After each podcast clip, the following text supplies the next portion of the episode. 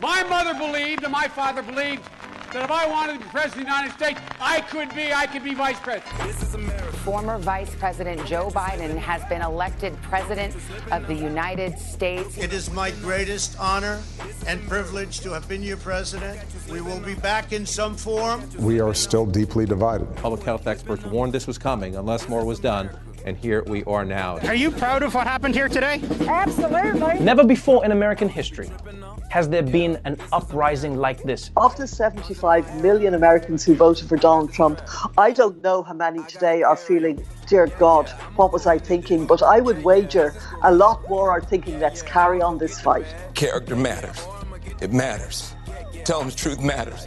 The 21st century is going to be the American century because we lead not only by the example of our power, but by the power of our example. That is the history of the journey of America. Protesters are marching across America after a leaked document suggested that Supreme Court judges are on the verge of reversing the constitutional right to an abortion for the first time in half a century. Marion McKeown joins me as always to talk about everything that's happened in America this week. And while you and others have been predicting this for months, Marion, it still came as a shock. So, so did the leak. I mean, let's start with the leak. Leaks like this don't happen, do they? This has never happened in the, let's see, 233, 234 year history of the Supreme Court. There has never been a leaked judgment before. And, you know, of course, people are clutching their pearls and clutching their horsehair wigs or whatever else. But my theory about this is that, you know, leaks are what happen to politicians. You know, the leak is a political invention. And because the Supreme Court has become so nakedly politicized in the past five years in particular, courtesy in no small measure of Donald Trump and, and the Republicans and Mitch McConnell, the Supreme Court is now viewed in America effectively as a super Senate, that it doesn't interpret the law, it makes policy. Mm. And it did so with Roe v. Wade and overturned a ruling that stood in place for 50 years. Now, I trained as a lawyer and I briefly worked as a barrister, and the fundamental rule that any first year law student knows is stare decisis, which means stick to what has been decided. That if you have a court, a, a Supreme Court that chops and changes every couple of years, there's no certainty in the law. People can't rely on it, especially to uphold their civil rights, especially things like gay rights, abortion, you know, guaranteed protection against racial discrimination, all those things. So you have to have certainty in the court. And there was no challenge, there was no public clamour. Normally, normally something will only be revisited, and the guidelines are if something is proven that was assumed is proven to be factually completely different and that throws new light. So a really crude example and you know i hesitate to even use this but let's just say it was discovered that an abortion meant that you were extremely like if you a woman who had an abortion was you know extremely likely to develop a form of cancer as a result. You know that, that that there was something like that that showed that in fact far from saving the lives of women who have abortions because they believe it could damage their health that abortions in fact damage your health far more. You know that that was mm. something you would have to have something on that scale to warrant the Supreme Court to agree to revisit the issue because normally once a decision is made and it was upheld as well in 1989 and in 1993 definitively in the Casey versus Planned Parenthood case. Uh, and so there was no question that this was settled law. So basically, you had a bunch of judges making it a political decision that they would overturn this because of their own personal beliefs and their own belief that abortion is wrong. And they not it, it hasn't just happened in this case. I could cite you a dozen cases in the last five years where the only thing that was reflected was the Supreme Court judges' political preferences and the preferences of the person, the president who appointed them. And when you do this, Americans start, you know, the, the, Supreme Court of all the American institutions. I mean, you know, the Americans' respect for for Congress and the Senate is is practically on the floor with with good reason. You know, it's it's in the low 30s at best, and you know the the White House depends. The approval rating for the president can go anywhere between, as we saw with Trump, you know, 37, 38, and indeed Biden came close to that in the last couple of weeks as well, and up to you know for a good week for a president would have been like uh, the high 60s or even even reaching 60 would be a good week for Biden or Trump because neither of them reached that so far. But the Supreme Court was always you know, more than two thirds of Americans always approved of the Supreme Court until about four years ago. And what happened then was it started with Merrick Garland when in 2016, very briefly, Barack Obama nominated Merrick Garland, who's now the Attorney General. He's so mild mannered and moderate, and, and you know, Democrats would say limp wristed and lily livered, uh, but he, he was somebody who was guaranteed not to rock the boat. He'd be a centrist moderate. And the Republicans back then, led by Mitch McConnell, wouldn't even give him a meeting. Instead, they held the seat empty for almost a full year, saying the people could decide in the November 2016 elections. And at that stage, it was a long shot that they would win, but they felt that that, that was their only chance at, at influencing the Supreme Court. And then we saw in 2020, fast forward to October 2020, Ruth Bader Ginsburg, suddenly died three weeks before the 2020 election. And Mitch McConnell, who had refused to allow the seat to be filled a year before the 2016 election almost, suddenly rushes through. They literally rammed through Amy Coney Barrett in the literally the last days of the Trump presidency. Now, there were polls taken as to the, the faith in the Supreme Court after that, and it had dropped from 68% or thereabouts right down to 40%. And that showed that a huge number of Americans who previously trusted the court to be impartial and to enforce the law as it stood. Mm. And to, in terms of, were now just another political layer, that they were, as I said, a super Senate. And I've heard it said in Washington so many, so many times that they're just politicians in robes. And I think that this decision really supports that claim and that criticism that they really are. Known, politicians, politicians are known for lying, and uh, that's really at the heart of this too, yeah, because absolutely they misled people during those hearings, those confirmation hearings that we talked about uh, weeks ago, were like, what's the point of this? What's going on here? Yeah. It was a suss out. That's what we eventually settled on. Uh, public sussing out. And they misled those people on, on those, correct? Yep. I mean, I, I would go further, uh, firstly on that, but on other issues. Uh, Brett Kavanaugh's testimony about Christine Blasey Ford, the woman who claimed that he sexually assaulted, her, that he attempted to rape her as a teenager, and the, the claims of, of several other people about him being a violent, belligerent drunk, he denied all of that under oath. I would say that the evidence overwhelmingly cast the veracity at, at, at best of his denials in, into doubt. I would say he lied to get the job, absolutely, and that the evidence indicates that very strongly. And I would say also that, yes, Susan Collins claimed that she was misled. Now, you know, Susan Collins, who is a Republican senator, is one of these classic sit on the fence senators. You know, Maine is a an independent state. It's got Republicans, slightly more Republicans than Democrats, but more independents, and it prides itself on its independence. But you know, her electorate in Maine, the women in Maine are pro-choice. They're they're pro-choice, and and she claimed that you know in her private meetings with Kavanaugh that he had indicated that he wouldn't seek to overturn Roe v. Wade. Now she was in she was pressured enormously not to vote for Kavanaugh because it was felt that he was unfit for the job, that the allegations against him were deeply disturbing, and that he was absolutely and you know evangelically pro-life she decided to vote for him anyway and now I think she's afraid of the backlash from voters in Maine, where she's a senator. So she's saying, "Oh, I was misled. Look, it, you didn't have to be able to read mm. the tea leaves to see where Brett Kavanaugh was going and where he would go in this." Likewise, Amy Coney Barrett. She came.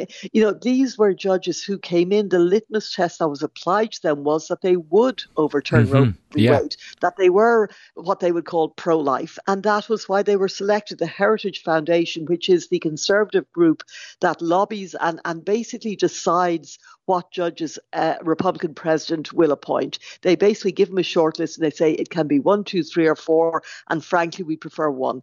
And the the um, Republican presidents never, never ignore the wishes of the Heritage Foundation. Well, which is a lobbying group. So that there's a couple of things that there's a few things we need to sift through here because there this is going to change things. This is going yeah. to change a lot of things in terms of the freedoms that Americans enjoy, but also it could change things in the lead up to these November elections that we've talked about time and time again. Now, yeah. I heard your discussion with uh, the always eloquent Cal Thomas on uh, the uh, last yes. word, and you know he was kind of making the case that there's a mole in there uh, who's who's doing this to try yep. and get the to rile yep. the Democrat base. And you made the point that the scrolling newsfeed of today, it, there could just as easily be the argument that they're letting people get their outrage out now so that by the time those elections arrive, it'll be a collective shrug and what are you going to do? The world's crazy. And you know what? The clearest precedent for that is January 6th.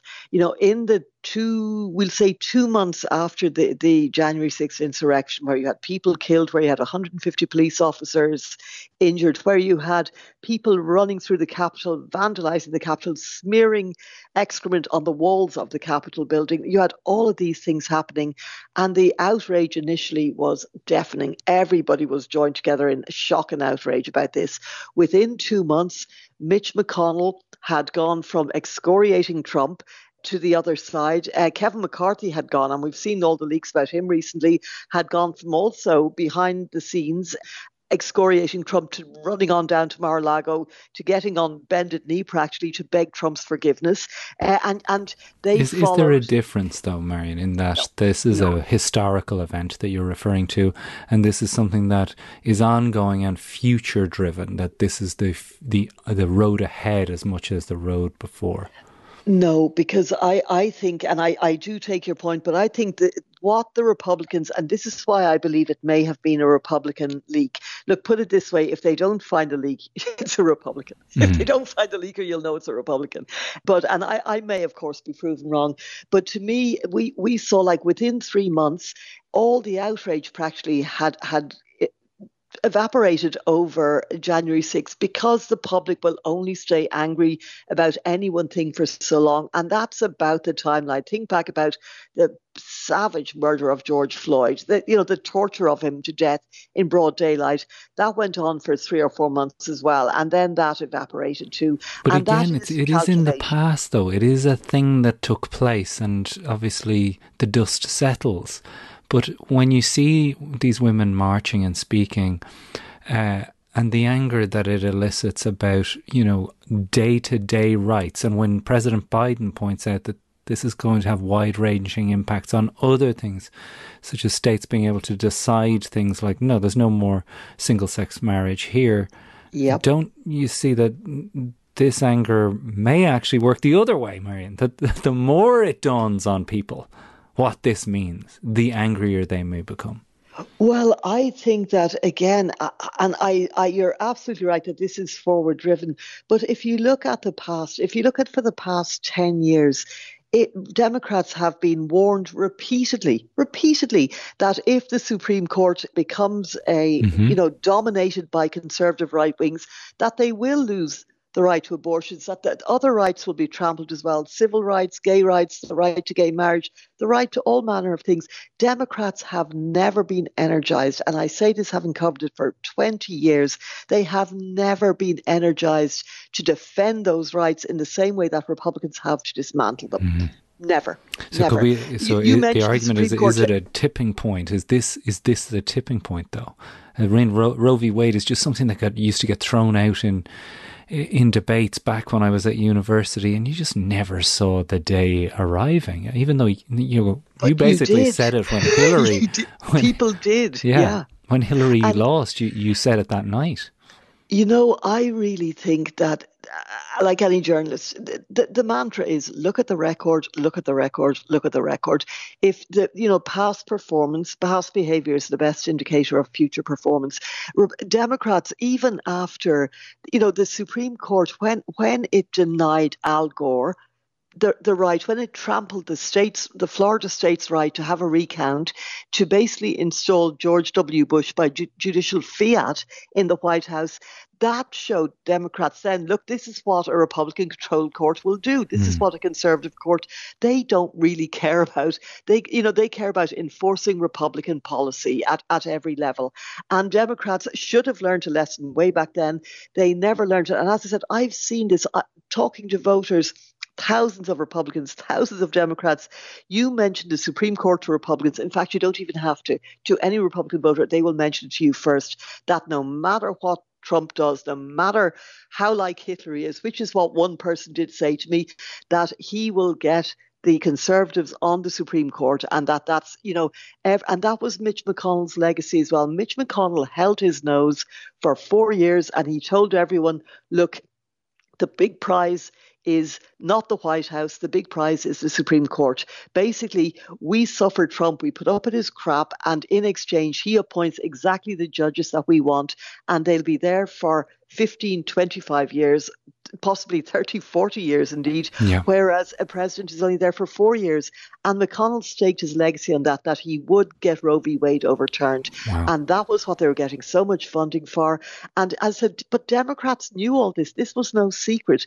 They have never come out. I have yet to meet a Democrat who told me they were motivated to vote by by a determination to protect the Supreme Court from you know from being politicized to the extent that it now has been. They just aren't animated by it. So will they be in November? Honestly, Jarlath, I I don't know. I'll be surprised if they are. Uh, uh, well.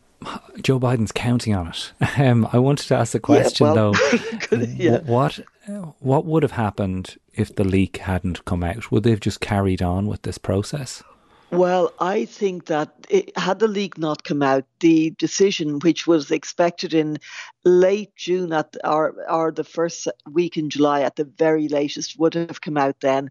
And as I said, I think that that the leaking may have been strategic, that it may have been to let the head of steam that was inevitably going to build up, to let it evaporate. I mean, they've put up the same the January 6 guardrails all around the Supreme Court. Now you've got these 10 foot high um, unscalable fences all around the Supreme Court today, the same as you had after January 6th. You know, the Supreme Court is meant to be an apolitical institution. And as I've said, I blame the leak, I blame the whole thing on the fact that the Supreme Court has deliberately and consciously become so political. And I do blame the 6 3 majority for that. I also think that John Roberts has been a very weak Chief Justice. He was a Bush, George W. Bush Republican appointee.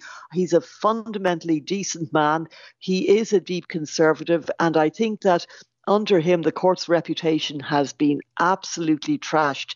Um, several of the judges, and I know this because I, I, I, did a lot of research into the Supreme Court for a Business Post article I wrote about four or five months ago, and it was fascinating to me the, that the Republicans hold Roberts in disdain. They, they think that he's weak, they think that he's ineffectual. And Neil Gorsuch thinks that he's far smarter than Roberts and has made that clear. So does Samuel Alito, who penned this opinion. Uh, he and Clarence Thomas have never gotten on on. So Roberts, even though he's conservative, is despised by the conservatives on the bench. And, you know, the personal acrimony on the bench where it was a matter of pride that they would be civil to each other. And one instance to me showed the, the depth of it. Again, Neil Gorsuch, uh, Sonia Sotomayor, who was uh, the Obama appointee, she's a woman judge, a Hispanic woman judge, the first, you know, Hispanic Supreme Court justice on the bench. Well, she has diabetes and another a number of other ailments, and she's 67 years of age. And she had asked when the court re-met in in you know in person late last year if all of the judges would wear masks because she felt she couldn't sit on the bench and she couldn't meet in conference or in the common areas in the court if they didn't wear masks. And John Roberts asked them all to respect this and respect her illnesses. And Gorsuch, who sat beside her on the bench, so he would be right next to her, 18 inches dis- distance, refused. So she was unable to come to the Supreme Court in person because he refused to wear a mask. That's the level of, as I say, she's uh, would be regarded as a liberal justice. He's a deeply conservative justice, but that level of pettiness and acrimony, when that exists on the bench, I mean, that's what you see in the Senate. Mm. You know, it, it, it was unheard of previously that judges would behave like that. And as I say, I do blame Roberts in a way for not being a lot tougher as a Chief Justice. Now, his powers are limited. He can't sack them, he can't censure them, but you can bring them together and you can insist on certain standards, and I, I do believe that. But look back to, to um, Roe v. Wade. This is 13 states already have drafted what they're called trigger laws, which means that the day this judgment is handed out, which we still expect will be late June or, or early July, that they have laws already on the books that will go into effect banning all abortions. Banning all abortions. I mean, yeah. we, we, we'll definitely have to come back to it, Marion, because yeah. there's so much more uh, to come out yet on this. Yeah. And interestingly, 13 states also had the uh, elections this week. Uh, we've we've spoken a lot about this uh, book, Hillbilly Elegy, yeah. by J.D. Vance. But there's before we get to those elections, I do want to talk about another book very briefly. Uh, I mean, we've spoken about so many Trump books that oh, contend so to many. reveal the truth yes. about the Trump yes. presidency. Well, former Defense Secretary Mark Esper's is the next one to hit the shelves. It claims that the then President Donald Trump raised the idea of shooting protesters who took to the streets around the White House after the killing of George Floyd in 2020. Surprise, surprise. I feel like, Marion, uh, is this news? Did did we not have similar accounts of this in the Michael Bender book? I mean, what's What's the difference here, and why should we be paying attention to this? I think the difference here is two things. First, um, Mark Esper, who was known as Yesper in, in back when he was Trump's defense secretary because he was so eager to please Trump and do his bidding. Uh, this book is written by Mark Esper. So you can have journalists with impeccable sources who will make these claims, but they can always be denied. They can always be denied. You know, and say people will say, well, I never spoke to him or he misinterpreted me or she, you know, twisted mm. my words. But this is the defense secretary himself who Trump said this to directly. There's no hearsay, there's no nothing. He is claiming that Trump said this to his person, to his face. You know, why can't we just shoot them in the legs? So basically, you know, if you look at the context of that, now I was in Washington around then. These were peaceful protesters. Now, the, I, the day that Trump came out with the Bible, and I think everybody remembers that with Mark Milley on one side and Mark Esper on the other, and Ivanka slinking along behind him with Jared, you know, and and you know all the people around them, and and Bill Barr, the Attorney General. The day he came out and stood by the church and held up the Bible in upside down, incidentally, you know, while they all gathered round. Yeah. It was such a sobering day for America. But just before that, the peaceful protesters, and they had been peaceful, were cleared by police on horseback using a uh, tear gas and using pepper spray. Riot and, shields, and we remember it well, shields. yeah. Yeah. And that was just so Trump could walk across the road and, and have his photo up. Have his photo up, surrounded by his henchmen. As uh, And now these henchmen then very quickly afterwards chiefly Mark Milley, who uh, to appear in military fatigues as the most senior military officer to, to do that. I mean, this is the stuff you see in the Philippines, you know, mm. or in Argentina or in Russia. Yeah. You know, and, and he very quickly realized the folly of his way. Now, to be fair to him, he did apologize and he did make a speech at West Point where he apologized for having done it. And he then appeared in every single book that came out about that saying, oh my God, how awful was and I did this and I tried to do this and I tried to prevent that. And so these books are all to me an exercise in reputation laundering. Yes. Because all of these people, you know, as I said, Milley, who appears as the main source for Bob Woodward's book, for about four or five other books that appeared, Phil, um, goodness, the, uh, two excellent reporters with the Washington Post. No, not Philip Bump, another Philip whose name, and I know him, his name has just gone out of my mind, but two, they wrote. So Milley became the chief source trying to explain, oh, how difficult it was, you know, working for Trump and how he did his best. And but for him, you know, we'd all be dead by now or we'd be nuked or whatever. So again, this book was rep- you know all those books were the sole purpose to me seemed to be that they were they were done to rehabilitate Milley to launder his reputation. I think those journalists all were used to a greater or lesser degree. And maybe that was the price they were willing to pay to get the first hand accounts and to be able to quote him on the record. And then of course you had Bill Barr's big self-exculpatory you know tome in, in which he basically was all about just you know laundering his really dirty reputation. I'm not sure what laundry powder you'd need to clean that reputation up. But and and now you have Mark Esper, the, you know, the, the third, and of course there are many others. Kellyanne Conway has a memoir coming out soon, which she says is, you know, going to be about the Trump White House, but also about her struggle as, you know, uh, the the wife of a, an, an, a never Trumper, etc., etc. And then hold the front page. Jared Kushner has a book coming out, Is basically it, ex- it, explaining to everyone in August, explaining how brilliant he was. Yeah, I, doubt, I very much doubt that that's yep. going to be. Uh, wait till I tell you how hard I tried to stop oh, this the man. Suspense, the uh, suspense yeah, it's probably me. more likely to contain different ab workouts and uh, I think and, self care. Slim suit recommendations, but I, no, that book to me is much more likely to say Middle East investors come and get me. Yeah. I'm here. I'm here. I'm wide open for business because I think it's going to extol all his his successes as a brilliant businessman. I think that's the, the main thrust of that book, from what I can gather. So much of what's come out in the last couple of weeks have been about. You know, leaked phone calls, uh, different, more and more fuel for the fire that the ends justified the means, as you said, that this was yeah. a, uh, a president, a one term president who you had to tell him what he needed to hear so that you could get out the door and get to what you were doing next. Jared Kushner is the poster boy for that in many ways. But where where does JD Vance fit into this? Because that this is someone who was a critic of Donald Trump initially and now is his endorsed candidate. And can you tell me why is it so important that we talk about Ohio? Okay.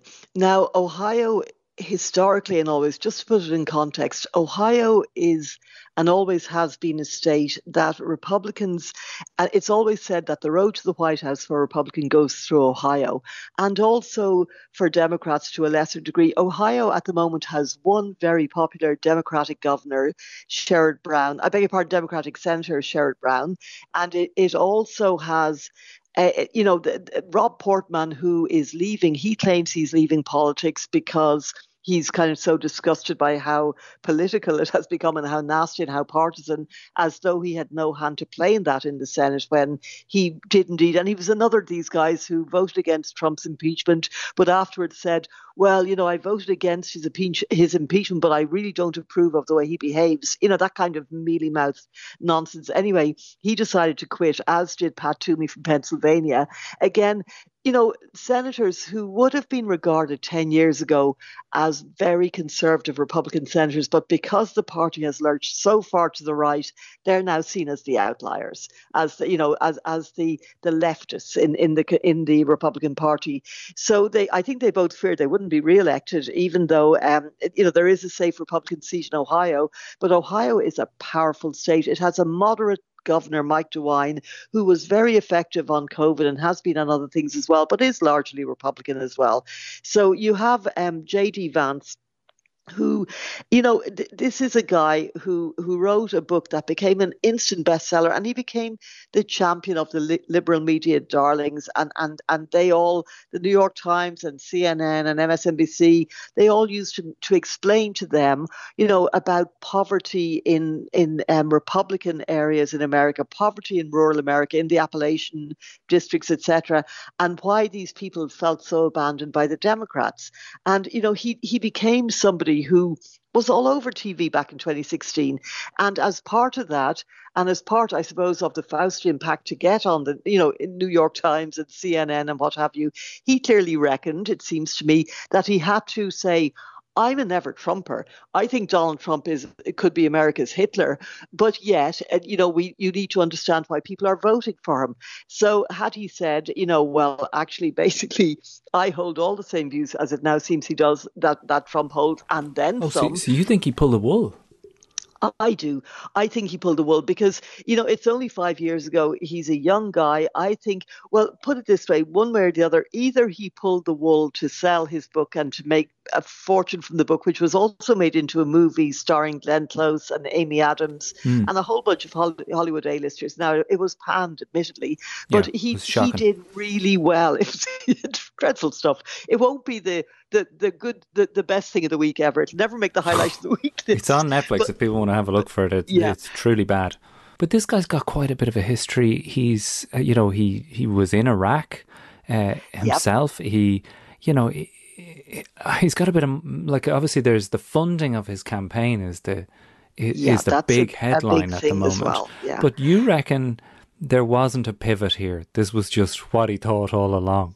Well, you know, I, I am skeptical because he literally went, and I remember watching a Charlie Rose interview with him where he said, I'm a never Trump guy.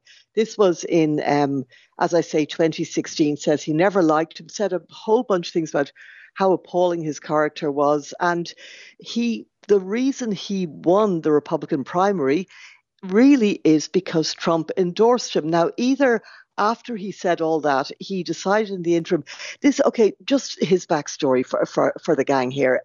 He grew up in a very poor, dysfunctional family. His mother was a nurse who became a drug addict, and uh, you know, a father that he never knew. And he was largely raised by a grandmother who he claimed was violent to his mother when she was a child and was violent and was really a difficult character, but she was very protective of him and clearly a very bright young guy. Between one thing and another, he went to Iraq, he went then on to college, and he then graduated from Yale. Now, that is, you have to have smarts to Hmm. do that, you know, to, to make that transition from real chronic underprivilege to, to become the Yale graduate. And he went on to become a venture capitalist. He worked with Peter Thiel and they worked together on various ventures. And then he went off and he wrote his book and he became this big TV media personality. And I think then, as a little bit like Trump, he got a taste of the spotlight and he decided he'd like to have the money and the spotlight because you know all that acclaim and fame and you know movies made in the book albeit terrible movies it's it's probably all quite attractive if you've got a big ego. And of course where do you go from then like Trump except to politics to the bigger stage?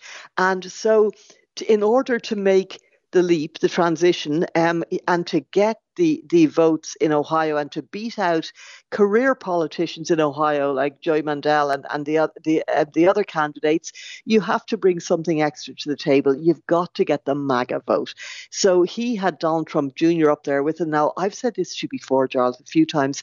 There are pockets of America that I've been to where Trump, the father, is only trotting after Trump Jr. when it comes to firing up the crowds and the passion and the worshipping that they show for him because he comes off as being even more right wing, more unhinged, much more of a white nationalist stroke white supremacist than Donald Trump, his father, did. Because you sometimes get the sense still with Trump that it was all political opportunism, that he could have just gone the other way. There was a time when he was totally in favor of abortion if if it did um you know if it, if it got him more votes.